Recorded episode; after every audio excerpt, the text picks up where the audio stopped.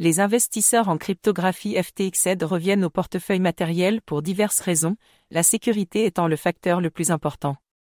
Les portefeuilles matériels offrent un moyen sécurisé de stocker des actifs numériques en stockant les clés privées hors ligne, ce qui rend extrêmement difficile pour les pirates d'accéder aux fonds. En revanche, les échanges en ligne tels que FTX, bien que pratiques, sont vulnérables au piratage et à d'autres failles de sécurité, qui ont conduit à de nombreux cas très médiatisés de vol et de perte d'actifs numériques. La récente flambée du prix du Bitcoin et d'autres crypto-monnaies a également contribué à la popularité des portefeuilles matériels. Avec la valeur croissante de ces actifs, les investisseurs sont plus motivés pour sécuriser leurs avoirs, et les portefeuilles matériels offrent une solution viable. Cependant, l'utilisation de portefeuilles matériels présente certains inconvénients dont les investisseurs en cryptographie FTXed doivent être conscients. Par exemple, les portefeuilles matériels peuvent être coûteux, certains modèles coûtant des centaines de dollars. De plus, si un investisseur perd son portefeuille matériel ou oublie son mot de passe, il risque de perdre définitivement l'accès à ses actifs numériques. Par conséquent, il est essentiel de conserver des sauvegardes de la phrase de départ du portefeuille matériel ou de la phrase de récupération, qui est un ensemble de mots utilisés pour récupérer l'accès au portefeuille en cas de perte ou de dommage. Ainsi, de plus en plus d'investisseurs en cryptographie se tournent vers l'autogarde car ils deviennent de plus en plus conscients des risques de sécurité associés au fait de laisser leurs actifs numériques sur des échanges en ligne. L'autoconservation permet aux investisseurs d'avoir un contrôle total sur leurs actifs numériques et élimine le risque de perdre leurs actifs en raison d'un piratage ou d'atteinte à la sécurité sur les bourses.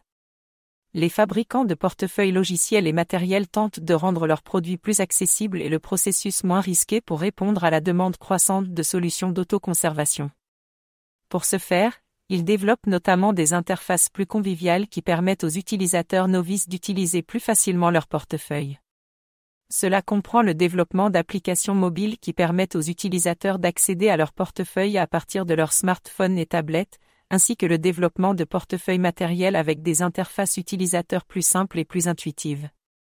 Le passage à l'autoconservation est motivé par une prise de conscience croissante des risques de sécurité associés au fait de laisser des actifs numériques sur les échanges en ligne.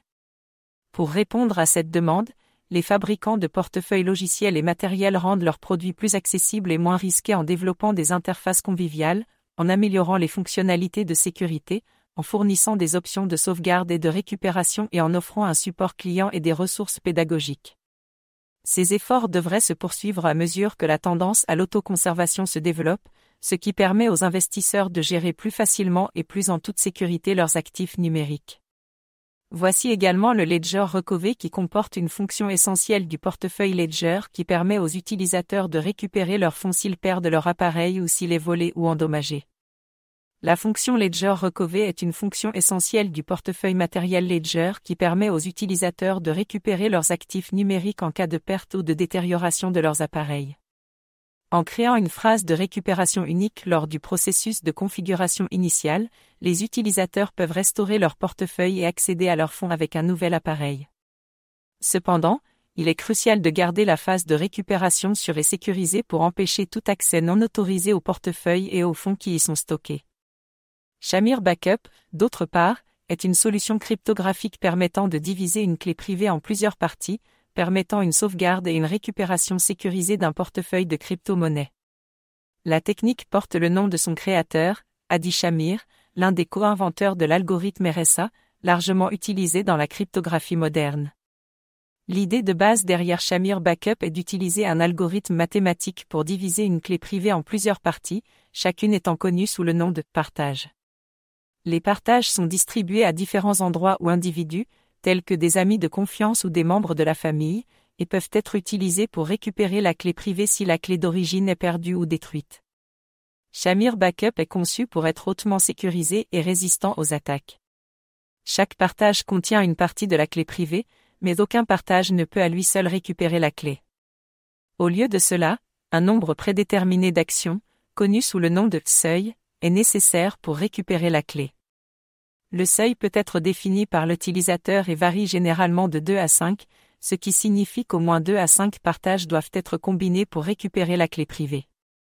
L'un des avantages de Shamir Backup est qu'il permet aux utilisateurs de sauvegarder en toute sécurité leurs clés privées sans dépendre d'un seul point de défaillance, tel qu'un périphérique ou un emplacement de sauvegarde unique.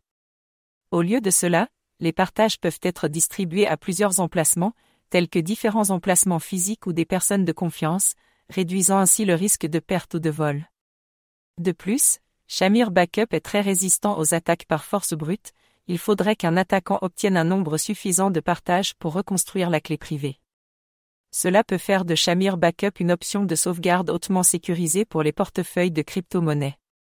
Cependant, il est important de noter que Shamir Backup nécessite une gestion minutieuse et un stockage sécurisé des partages pour empêcher tout accès non autorisé. Si un attaquant est en mesure d'obtenir un nombre suffisant d'actions, il pourrait reconstruire la clé privée et accéder au fond du portefeuille. En conclusion, les investisseurs en cryptographie FTXed reviennent au portefeuille matériel en raison de la prise de conscience croissante de l'importance de la sécurisation des actifs numériques et de la vulnérabilité des échanges en ligne. Bien que les portefeuilles matériels comportent certains risques et coûts, ils offrent un moyen sécurisé et accessible de stocker des actifs numériques et de protéger les investisseurs contre les pertes dues au piratage et à d'autres failles de sécurité. C'est tout pour l'épisode d'aujourd'hui. Merci.